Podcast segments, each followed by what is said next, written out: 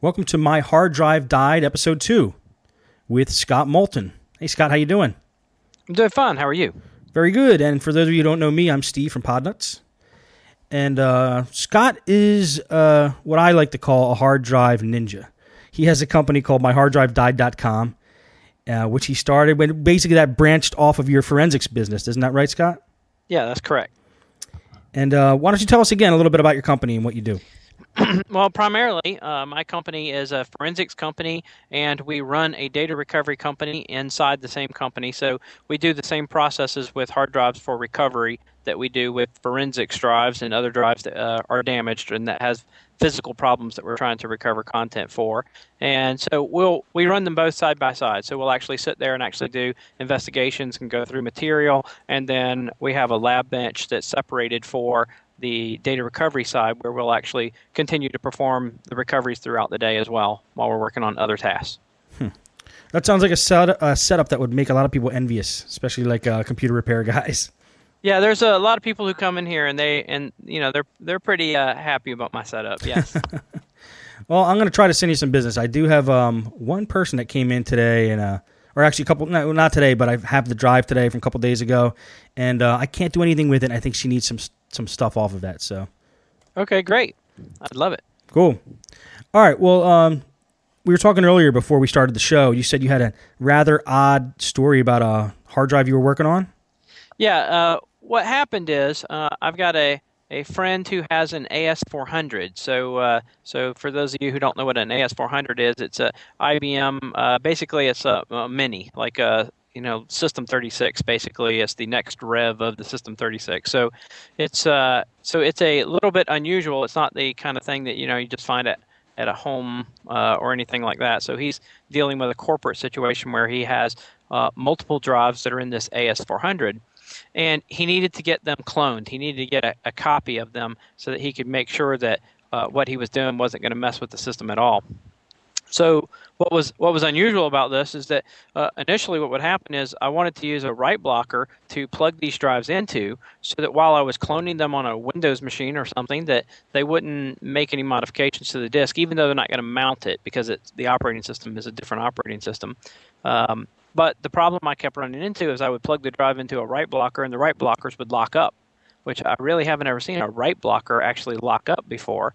Uh, so we did, uh, we did. They were SCSI drives, so we moved the jumpers on the SCSI drive to their write block position, so that the drive itself was actually write blocked rather than having to use a device. And we would plug it into a Windows machine, and the Windows machine would just crash. Hmm. so uh, again, we knew the drives were fine; they came out of a working system. Uh, and everything looked perfectly fine, but Windows would crash. So so then we went through the process. Well, hey, you know, let's go get a couple of derivatives of Linux and try to start it up with Linux. And uh, while Linux was booting, in many cases they would crash or hang and never complete. They would just physically just hang right there. So we never got too far with most of those either. Now I did have a, a, a specific setup of Ubuntu 9.4, the newest version, and uh, I had installed I use it for data recovery for other purposes. Um, and I had installed a bunch of tools, including one set of tools that's uh, in Linux called SCSI tools. So when I booted the drive in this system, it came up in the logs and it told me that the uh, byte size for the sector size was different than the standard. The standard that I've seen on every drive so far, uh, you know, with the exception of a few things like um, uh, like some old, I don't know if you remember like Bernoulli drives and things like that. Bernoulli drives, they had a different sector size, uh, 2K sectors. Hmm. But but uh, all hard drives have 512 byte sectors, or all PC hard drives have had 512 byte sectors. Well, the log actually displayed and said that this particular drive had 522 byte sectors. So the sectors were a different sector size, and that's what was causing the systems to crash. We were uh, actually able to figure out that we could actually pass some SCSI, you know, like like IDE, there are these commands that you can send to SCSI devices as well, just like the ATA command set for IDE devices or SATA devices. And so there were some for SCSI, and I was able to actually send a a set of them to the drive using SCSI tools to actually clone the device to a file uh, using these 522 byte sector sizes. Um, but it's the first time I've seen one uh, ever, at least from this standpoint, without it being like a, a worm drive or something else. It, it was completely unexpected that we would actually have a, a drive, a physical drive that looked like every other drive that would be 522 byte sectors. How like that was only on one drive, right?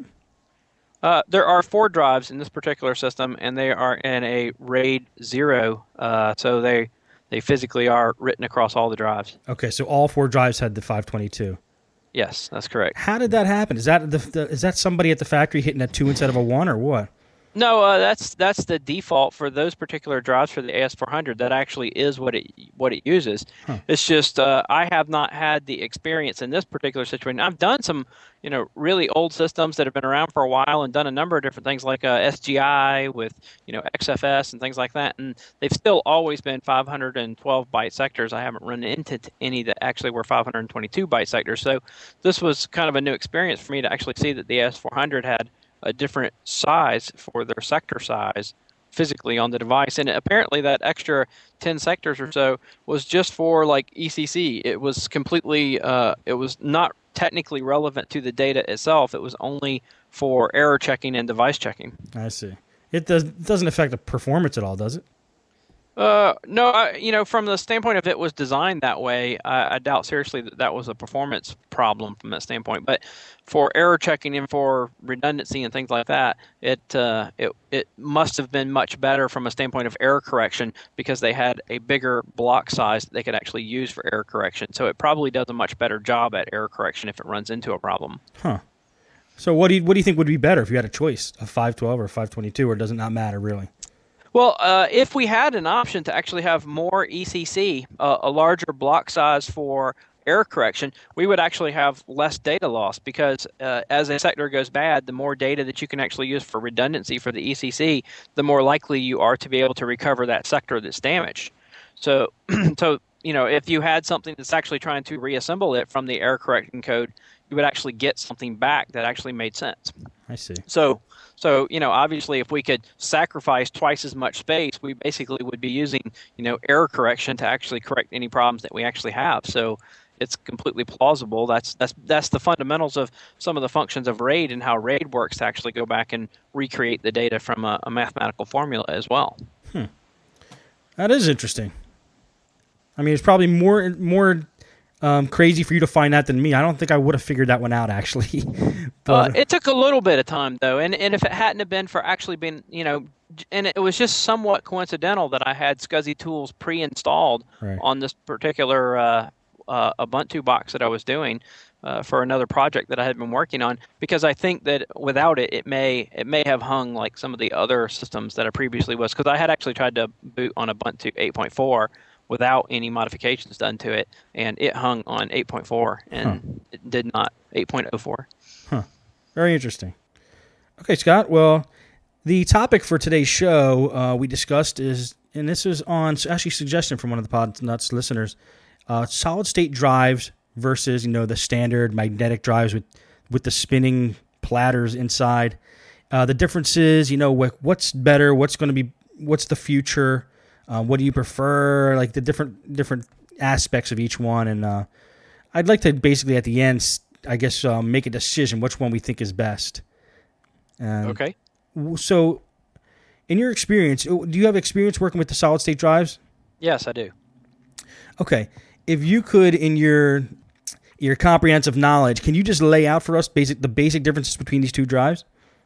Yeah, the uh, the fundamentals though, when you're talking about uh, solid state disks, which people keep you know, referring to as SSDs.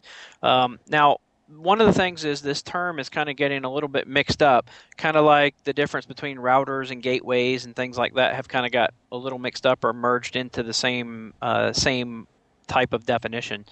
Uh, because typically, when you're talking about SSDs, you're talking about solid state devices just means there's no moving parts. So basically, I have memory or I have a no moving parts whatsoever, and physically, I'm going to use that for a drive. So that technically would include USB memory sticks, and even if you just took memory and soldered it onto a board, kind of like what happens in uh, the netbooks and things, where they say they have SSD, but what they really have is memory soldered onto the board. It just means there's no moving parts. Um, but traditionally, right now, what has happened is when you say SSD, most people are thinking, I've got a drive, and that drive can be plugged into a computer in the place of another drive. So it has an emulation mode, basically, that is SATA or IDE. It's basically emulating a physical disk. So when you're looking at marketing and you're looking at, well, I'm buying a USB memory stick, it is an SSD, but it's a USB memory stick, and it uses a driver from your operating system to work and it doesn't have any way of actually emulating itself an IDE interface. It doesn't have a processor that's powerful enough to do everything on its own. Whereas the SSD drive itself actually has a processor and actually keeps track of content, has logs, and emulates IDE or or SATA from that standpoint. It's actually the same same basic thing, just a change in the interface, and will function as a hard drive and take care of all those requests when the operating system makes a request to it.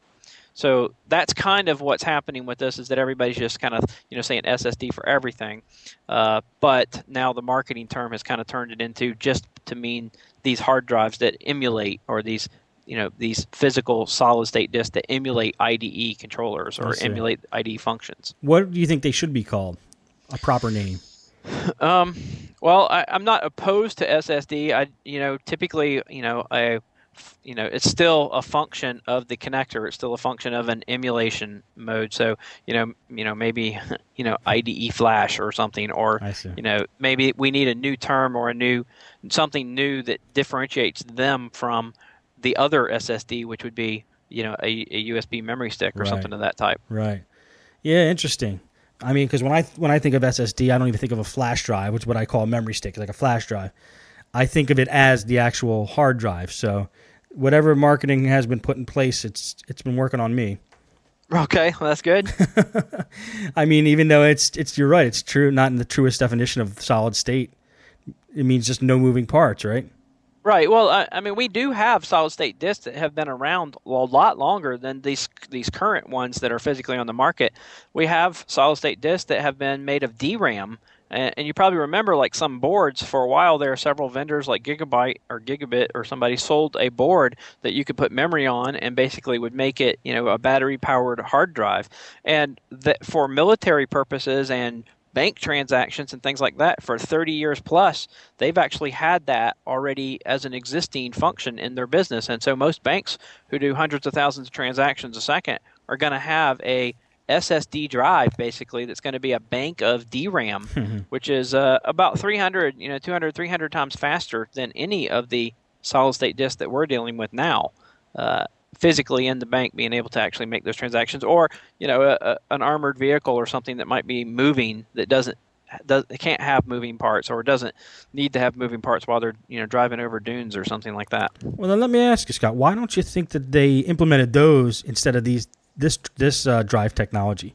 Well, the first thing is is that the, that type of technology is typically still going to look like a blade server, still going to look like a server. It's still a fairly large device, and it still has battery powered functions and it still does kind of do the same functions like it is RAM, it is live RAM that's pretending to be kind of like a RAM disk, and when it loses power or there's some critical problem, it still can shut itself down and hibernate. Very, you know, it's very similar to like a PC does when it hibernates. It takes all that content, writes it from memory to a physical disk, and then when it comes back online, it can bring it back from the physical disk and then put it back into the state that it was, you know, when it was running.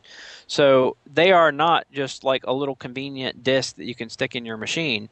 Uh, physically, the the type of memory that's on those types of devices that's going in your machine for an SSD is called NAND.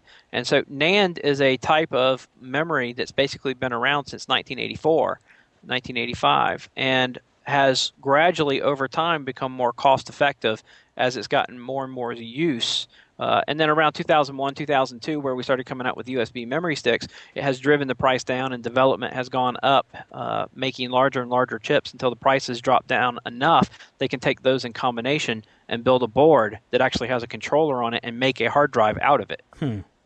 So right now, it's just it would be a size problem with these if they wanted to do it that particular way. Um, it's a size problem, but it's also uh, DRAM does not. DRAM is the same RAM that you have in your machine. Okay. There is no there is no it is it is not, not non-volatile. I mean, it's physically the data will be gone I if see. the power is off. Interesting. Okay.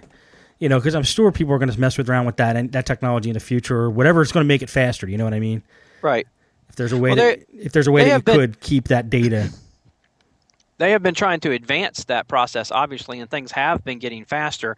Some of it is actually by using combinations of that you know using ram and using a buffer uh, which is the way hard drives typically work as well that there is there is a buffer. And so you know you go to the store and you buy a hard drive and it says i got a 16 meg cache or something on the board. So it has a dram cache in addition to physically storing the data on the drive. Right. And when solid state disks, the actual IDE versions of the solid state disk came out, initially they didn't they didn't have buffers. Uh, a lot of them didn't have any memory in them except for the NAND memory itself. And you kind of see the you know the people who are developing silicon and dealing with that kind of go, well, we don't need memory. It is memory. And uh, so there have been some problems with them. The older SSD drives, the first generations and some of the second generations, didn't have any buffer and they aged poorly because there there is cells that will die inside the NAND and over time it, it's really basically kind of fragmented from that standpoint. Uh, it's uh, it's got another translator that translates where the data is laid out because it gets shuffled around inside the NAND memory. And are these things designed to know when a cell dies and not to, to write anything there? Or? Yes, they are designed to do that. The problem is is that because of the way that the blocks are designed, you lose a bigger chunk of memory when a cell dies. If a single cell dies, currently in any kind of uh, any kind of NAND memory that's larger than 256 megs, most developers are choosing a uh, a fairly large block size, which turns out to be about 128k. So if a if one cell goes bad in that block, the entire block is marked bad, so you lose the 128k from the entire block. So you'll actually see like a USB memory stick decrease in size over time if cells are dying and going bad in it. Now is that That's the still is, is that still a problem nowadays? Yes, it is a it is a constant, continual problem. Yes, and especially quality really matters at this point because uh, it used to be, you know, like if you and if you're going to be somebody like Cisco or something, and you're going to have RAM in your in your box, you're going to buy the better stuff. And so what happens is, is is the content is divided up into consumer grade and and industrial grade. So the industrial grade stuff is the stuff that you know when they bake it, they bake it for three weeks, and whatever survives is the stuff that actually is going to go to the industrial grade. The uh, the the cheaper stuff, the stuff that won't survive or you know isn't as intense from that standpoint, basically gets uh, sent out on mass market stuff. So we're getting the cheaper stuff that's you know making its way into uh, USB memory sticks and things like that. But they they do die as you're using them, and I have some that I've been using for my SANS class. Uh, the the content that goes on my uh, SANS class memory sticks over a year period of time has gradually decreased so that now that the actual drive i use a image i make a physical image of the disk and then i deploy it for the next class back to the same memory stick so that the student gets exactly the same thing that you know the last student got Right.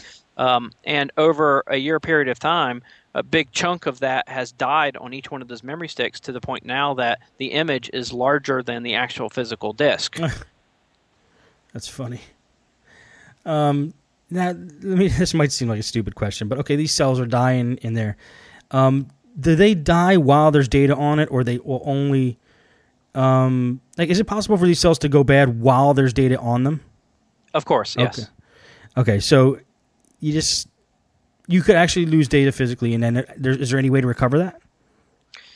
at this there is a way to recover the data but this is the kind of thing where like we're we're chasing our tail again there's new stuff coming out and we're not fully developed at this point in time so we don't have a lot of the equipment like we do with hard drives and there's some new technology there's new things over the last six months or so that have been coming out with uh, ROM readers and things like that, where you can actually take the chips out and try to read them, or try to read, you know, how many electrons are actually stored in a cell, so you can determine what its state was and things like that. But Wow. uh, it's extremely difficult. It really isn't an easy task at this point. Um, most of the time, we're hoping, obviously, that the NAND itself, the chip itself, is intact, and that whatever the problem is, if there's any kind of loss or anything, is because of some other, you know, capacitor, resistor, or something else that we can repair.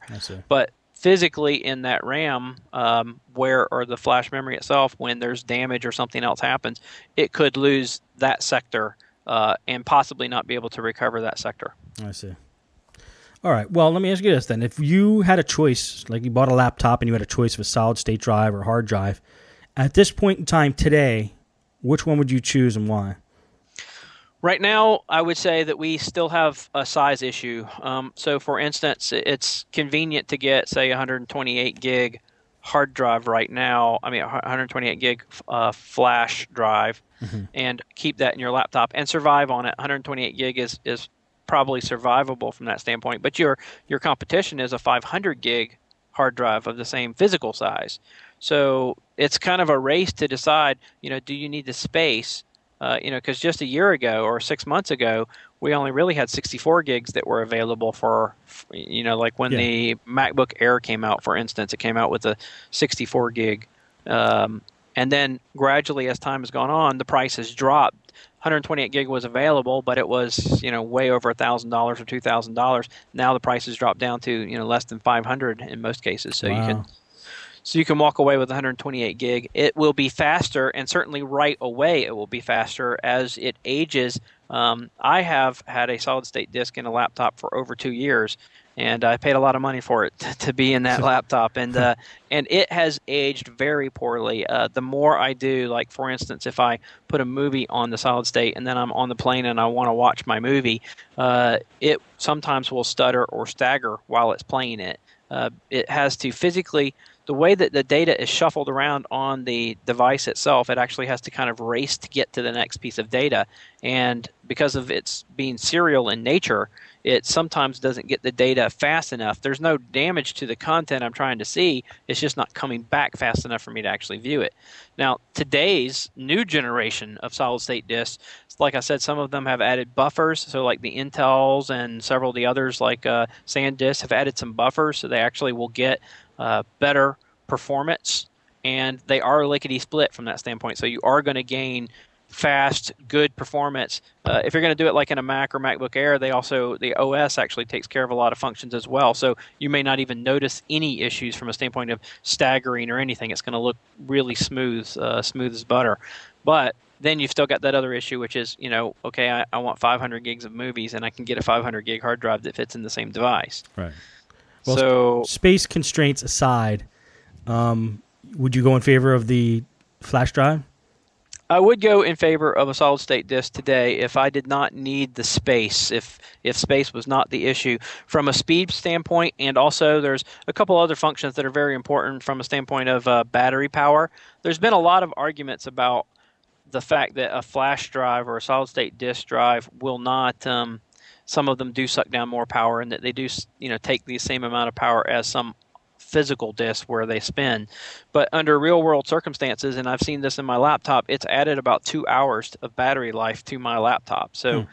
you know two hours is substantial. And if uh, under real world use you know basically what's happening is everything is being cached so it's not constantly active. And physically a solid state disk only has two states. It only has uh, basically a idle mode which typically in most cases runs at less than a watt. And then when you're actually using it um, you know physically it will you know it may be three watts or something like that while it's actually physically using uh, the device itself. But in the long run it's going to take less battery power. It's going to give you back a lot. You also have less problems with heat and no fans, so there's no moving parts to worry about. It's very quiet, um, and you know those those are those are really beneficial from that standpoint. You don't have to worry about if you're going to drop your laptop, whether or not you're going to lose your data because there is no moving parts and the head doesn't slide across the platter. Right. So there is a lot of benefits to having a solid state disk in a laptop. In a desktop, I would still say let's go with physical disk. I would still say let's get a regular spinning disk just right now because the standpoint is it's going to cost you a lot more with that being the, the least benefit. You're not going to pick your desktop up and walk away with it. Mm-hmm. So there's not a lot of benefit to having a non-spinning disk uh, in your physical desktop. Okay, but okay, that's cool. That makes a lot of sense. And actually, um, I, I have an I have an Asus netbook that has a solid state drive or a flash drive, and um, I loved it for that reason because it's a netbook. You're going to be carrying it around. You're going to be bumping it around. You don't want to have a uh, you know a hard drive that can be damaged rather easily. Are you gonna are you going to miss the good old hard drives? I mean, is this nostalgic for you in any way, or? No, uh, I'm one of these guys who I, I mean, I like change, so that's fine with me. I, I do not care that we have spinning disks or you know whether the data recovery company goes out of business because nobody's using it anymore. Whatever the next thing is, is what I'll be doing. So, you know, from that standpoint, I'm not gonna. I'm fine with change, so I'm not gonna be nostalgic about it at all. Is this creeping up on you, or faster than you you thought, or are you guys ready for this? Um, it is. I don't know anybody is technically ready yet because, at least from a standpoint of from a data recovery perspective, it is a much different line of work. You become more of an electrical engineer than hmm. a mechanical engineer. Hmm. So right now, a lot of our functions are mechanical in nature, uh, replacing heads, platters, dealing with you know firmware and things like that, soldering boards. But uh, but from the standpoint of trying to figure out what's wrong with your solid state disk, it's going to be much more complicated, uh, at least from what it looks like right now. I think as time goes on and they develop better and better methods for doing these recoveries, uh, most of the data recovery industry, some of the stuff coming from China and coming from Russia, is really robust, and they do a great job of actually trying to come up with an automated way and, and when I say automated, it's still manual in terms of data recovery, but you can still spend a, you know an hour and figure out what's wrong with it, and sure. then it, you know maybe take you you know two hours to replace the part or something. Sure. But um, so I don't think anybody's ready yet. I just think that uh,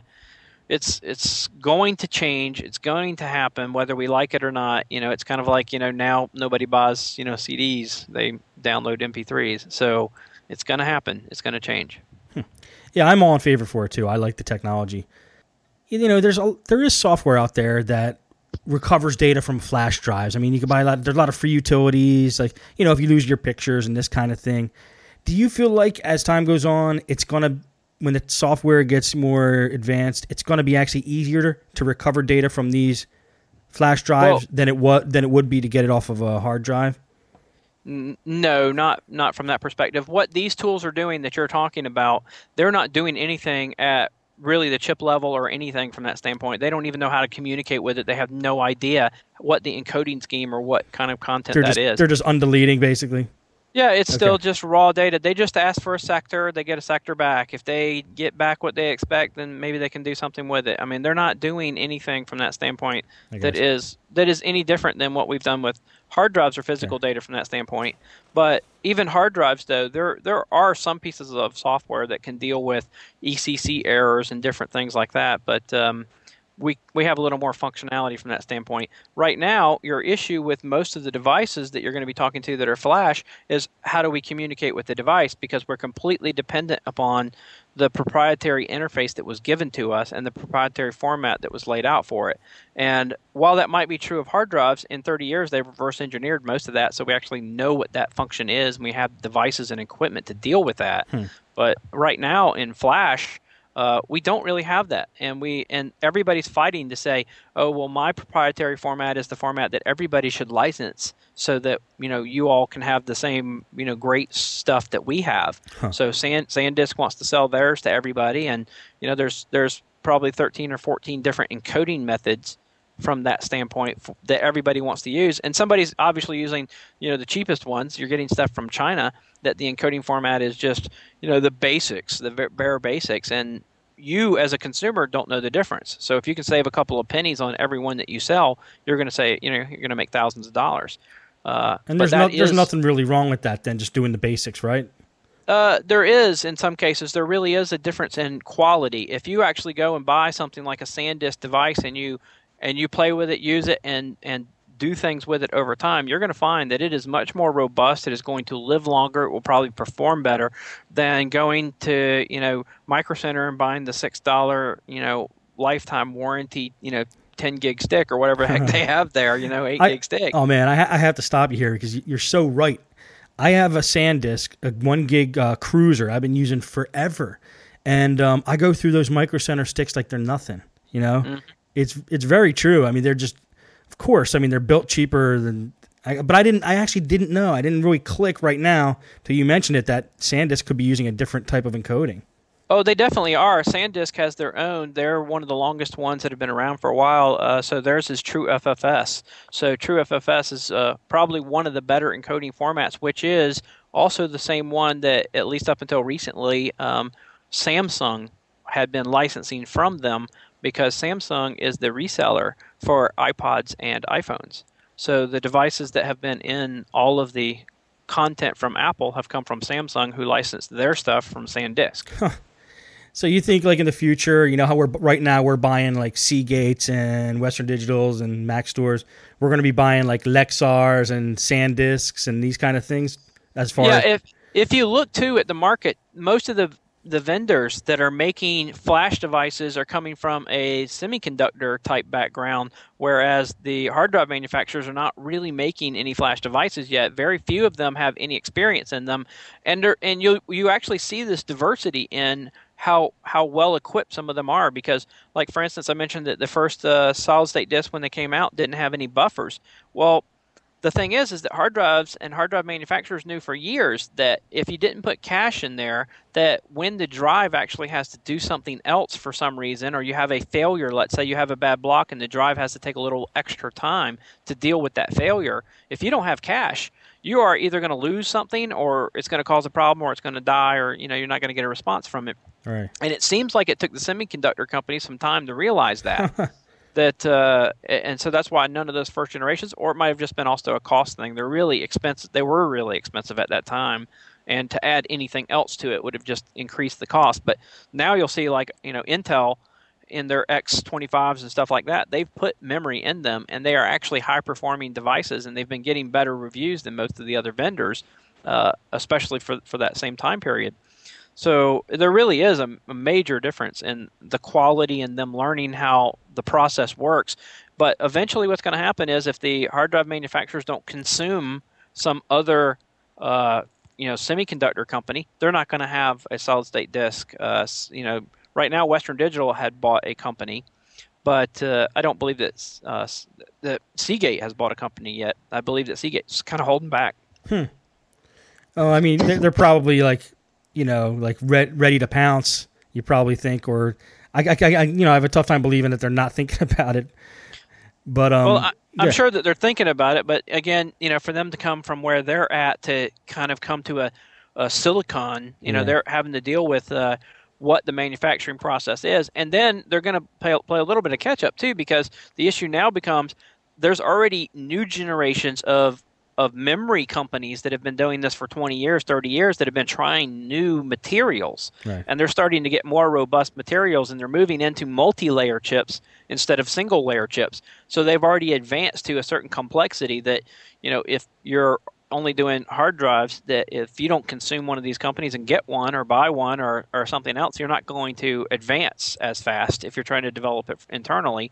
And you know, I, I, might bite my tongue one day. Maybe they'll come out with something, or you know, maybe they'll you know buy it from somebody else. But obviously, Western Digital thought that it was a, a good idea that when they bought another company. Oh yeah, I think it's smart. You know, from what I know, I think it's smart anyway. All right. Um, you know, any last remarks you have on this? We're going to get to some uh, some listener emails that have been sent in, questions for you. Um, but well, I, let's wrap this uh, this this discussion up if you want. The, uh, the the main thing I would say is that really consider what you're using this device for and what the quality of it is for the price. Because, like I said, if you're, it's fine to buy these micro center sticks if what you're storing is just uh, temporary or second copies or third copies.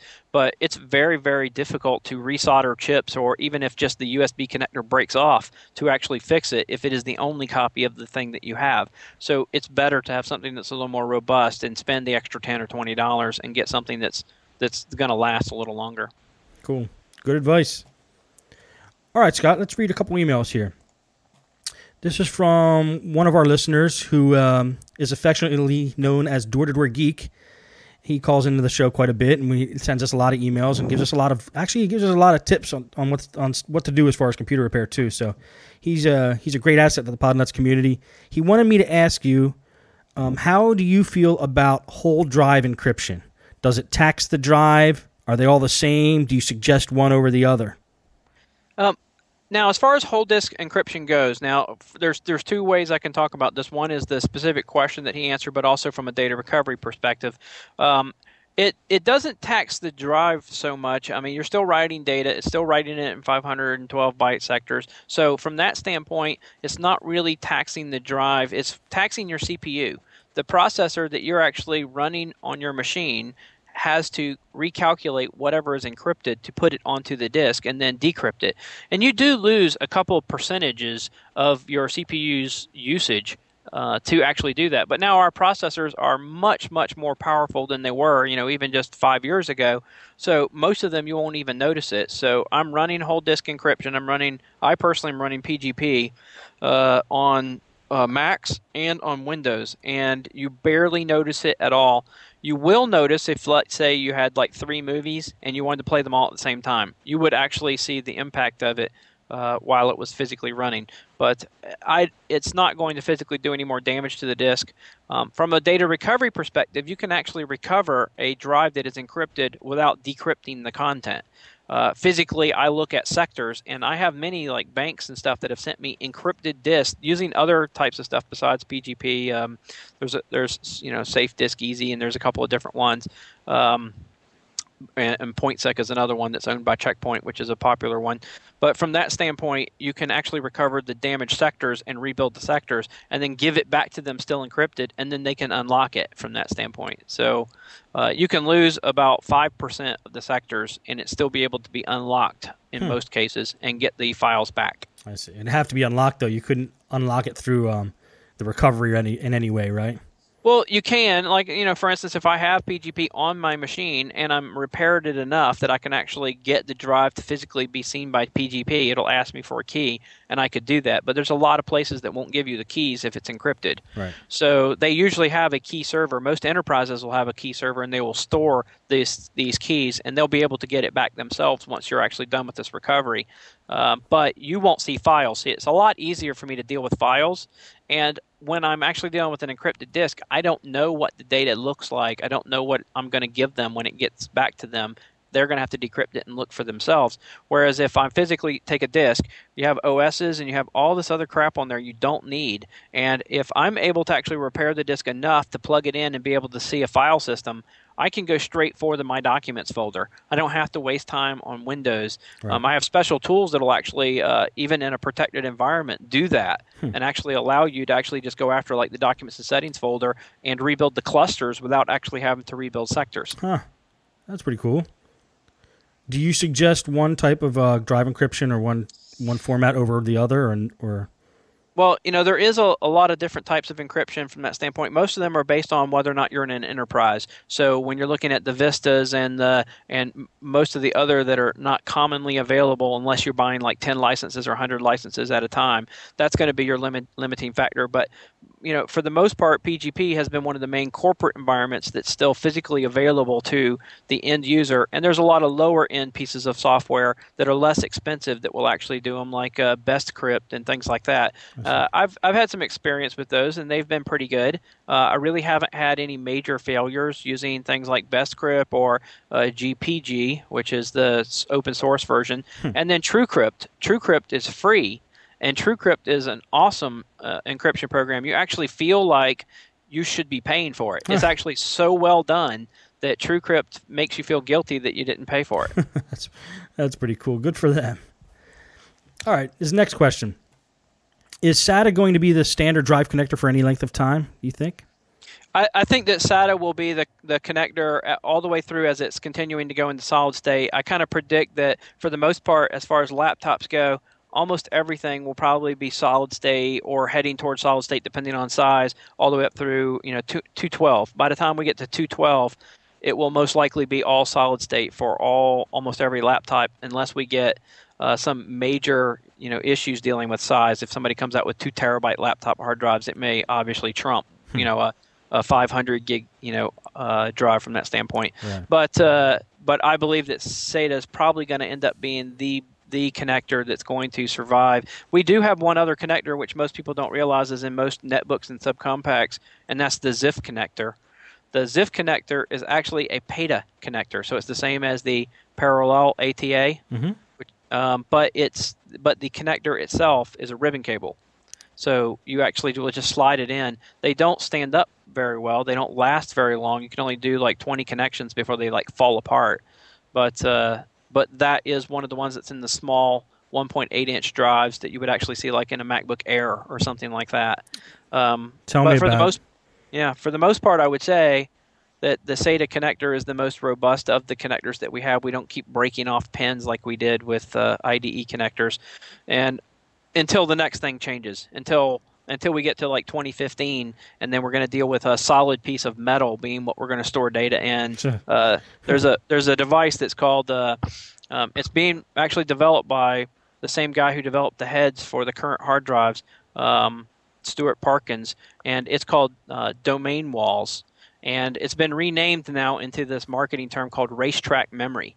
and if you look up racetrack memory, you'll see um, that it's it's it looks really profound, and there's really some demos and stuff that are working. And he actually thinks that for the most part, that's gonna that's gonna overtake physical disks and uh, solid state disks wow. by 20, 2015 or 2016. Jeez, it's going so fast. Now I was gonna say I, I, I worked on a Vaio that had one of those 1.8 inch uh, drives with the ZIF connector, and um, you know I think it's a great technology, but just try finding a ZIF to a USB adapter these days. It's not the easiest thing to find. But um, I did I did find it and I did get the data off of it. There are a couple of forensic sites that sell those uh, fairly commonly, but they're like forty bucks to actually get the ZIF connectors, and then you got to keep buying those little ribbon cables because they split yeah. the, yeah. as you're using them. Yeah. Oh yeah, they're not very durable. No. Okay. Uh, speaking of ribbon cable, let me just ask his last thing here: Is taking a flat ribbon cable and cutting down the length between the cables and taping it so it is a small round cable a dangerous or bad thing? Well, I would say it's obviously a lot better to buy something that's already manufactured rather than like cutting it down and doing stuff. The issue, for the most part, is that okay, so the cable basically electrons are spinning around the cable, and if you bend the cable or you turn the cable or you make a you know a right angle, as the electrons have to be redirected, they actually will spin off of the end. Like basically, as it hits that corner, you're actually going to lose a few electrons, and then it will continue on its on its new path. Hmm. So you're actually going to degrade the signal if you're playing with it. So I don't suggest like cutting it and then redoing them unless you're doing like a perfect connection because you're going to lose some of those electrons as you're actually doing that. Hmm. But there are obviously you know ribbon cables that have already been done for you like that so that they're actually all bound together. So that's the idea between going from a 40 pin cable to an 80 pin cable because what currently when they when they had you know like 33 uh, when you had you know physically you had drives that were running at um, at a lower speed physically it only had 40 pins and only 39 of them were used. But when we went to like udma where we actually had a faster transfer rate they went to an 80 pin cable, and only 39 of those pins is still used. The other cables were actually just used to limit the interference and to keep the electrons from spinning off and, and basically colliding with each other on the cable. Are you serious? So the, so the yeah, the cable is more dense because hmm. of that. That is interesting. But but those pins aren't used. They're just a cable that's in. They're just extra wires in the cable to actually keep the the electrons from running in and colliding with each other. I had no idea. I was wondering what that was. I would. I actually was wanted to ask you that as we got onto the subject, but you, you just answered it. And that's the same thing with twisted pair on Ethernet as well, uh, because there's half of the wire is not actually used. Huh. Half of the wire is just it's just all bound together and then shielded so that it all is in a bundle and it just kind of keeps the electrons from from bouncing in and colliding with each other. Hmm. Amazing. All right, let, us read uh, one more email here. This is from Blaine. He says, uh, this is questions for Scott. He says, question one Which storage controller chips uh, you found to be most reliable and which ones aren't, like Intel, J Micron, Oxford, VIA, etc.? Uh, I, I, like the Intel chipset. It does it, it is robust, and there are you know drivers and stuff that actually help you do certain functions. Uh, the Intel chipset is probably one of the most robust that's on motherboards themselves. Some of the other ones that, that you see are not so robust, at least as far as their uh, capability for doing like RAID and those kind of things. They fall apart and you, you have trouble putting them back together. But I'm a big fan of uh, HighPoint controllers. Um, HighPoint's chipset is, and at one time, um, the HighPoint chipset was actually what was used in the Adaptec controllers as well. But I, you know, if you're going to do a host-based process, and when I say host based, you actually have a difference between what you're using for processing, say, controllers that have their own processor, like a RISC processor. Those are called discrete controllers, and you can buy them. You go to a store and you buy, you know, a 300 or or greater cost um, controller those are going to have their own processor and they're going to be able to do things more robustly than the host based controller, which is using your CPU instead of having their own processor. Hmm.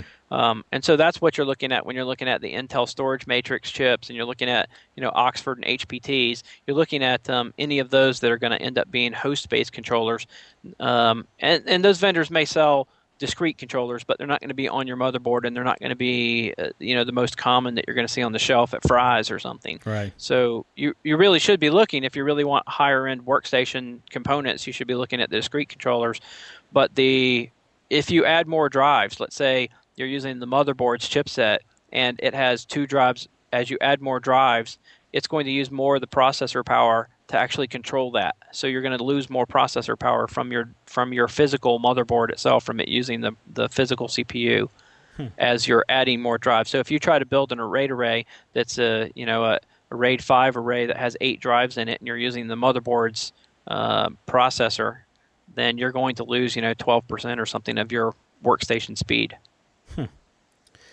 What do they sell? Like IDE cards that that uh might be able to handle that, or they they do have IDE cards or SATA c- controllers and things like that. That actually you have your choice either with the processor or without a processor. Um, so like Highpoint sells both IDE and SATA controllers that will have you know for IDE there'll be eight drives that you can control, and for SATA I think they also have some that have eight drives on them as well. But they're host based, so they're using your your your CPU instead of their own processor and uh, that's that, the difference. I got what you're saying. I, am actually meant to say PCI. Like, do they sell cards where you could go in your PCI slot that have these controllers on them, to, so it doesn't take your CPU, or would would it still be doing that? It would still be using your CPU. Okay. It, that's not the difference. You can still put, uh, you know, the Highpoint controller is going to be a PCI slot or you know whatever whatever slot you want to buy. I got you. But uh, but they're going to have they're going to use your CPU, and hmm. they do they do sell them. If you're not spending it, you can tell the difference in the packaging because if you look at the you know back of it, they'll have a speed on the processor.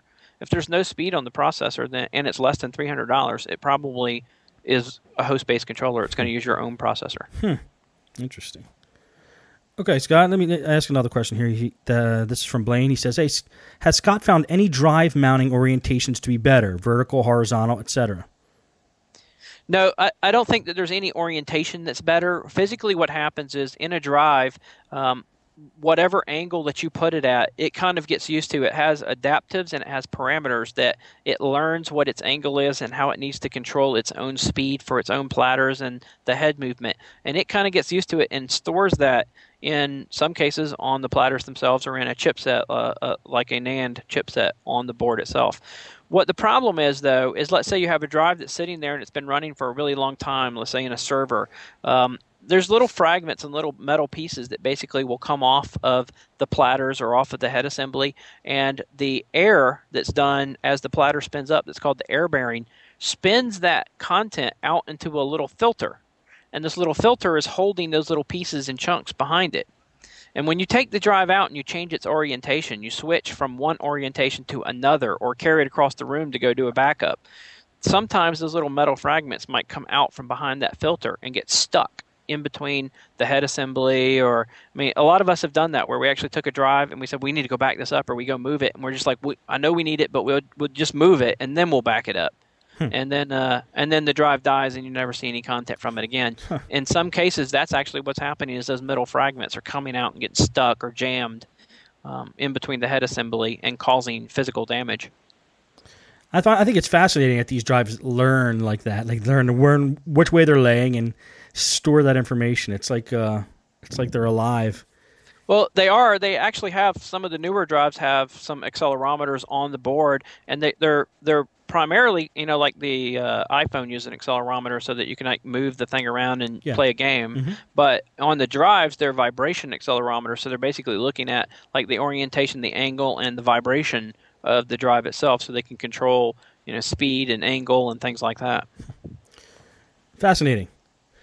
Okay, question three from Blaine, and then uh, I think we're going to end off after this one, Scott. Um, he says, Has Scott found any external enclosures to have better build quality than others? Which are the more reliable and less reliable brands?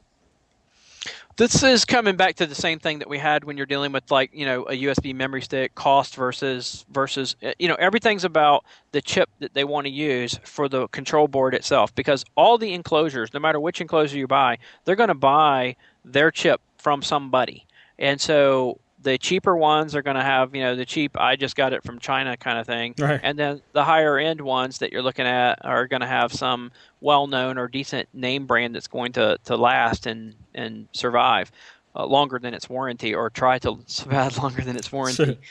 Um, so I'm I'm still of that mindset of you know when you're looking at them, they just all look the same these days. When you're physically looking at the box or you're looking at the device, um, I'm typically staying with uh, with some better known stuff. Uh, you know, I guess the least of the quality I would be dealing with maybe would be like Vantec or something like that.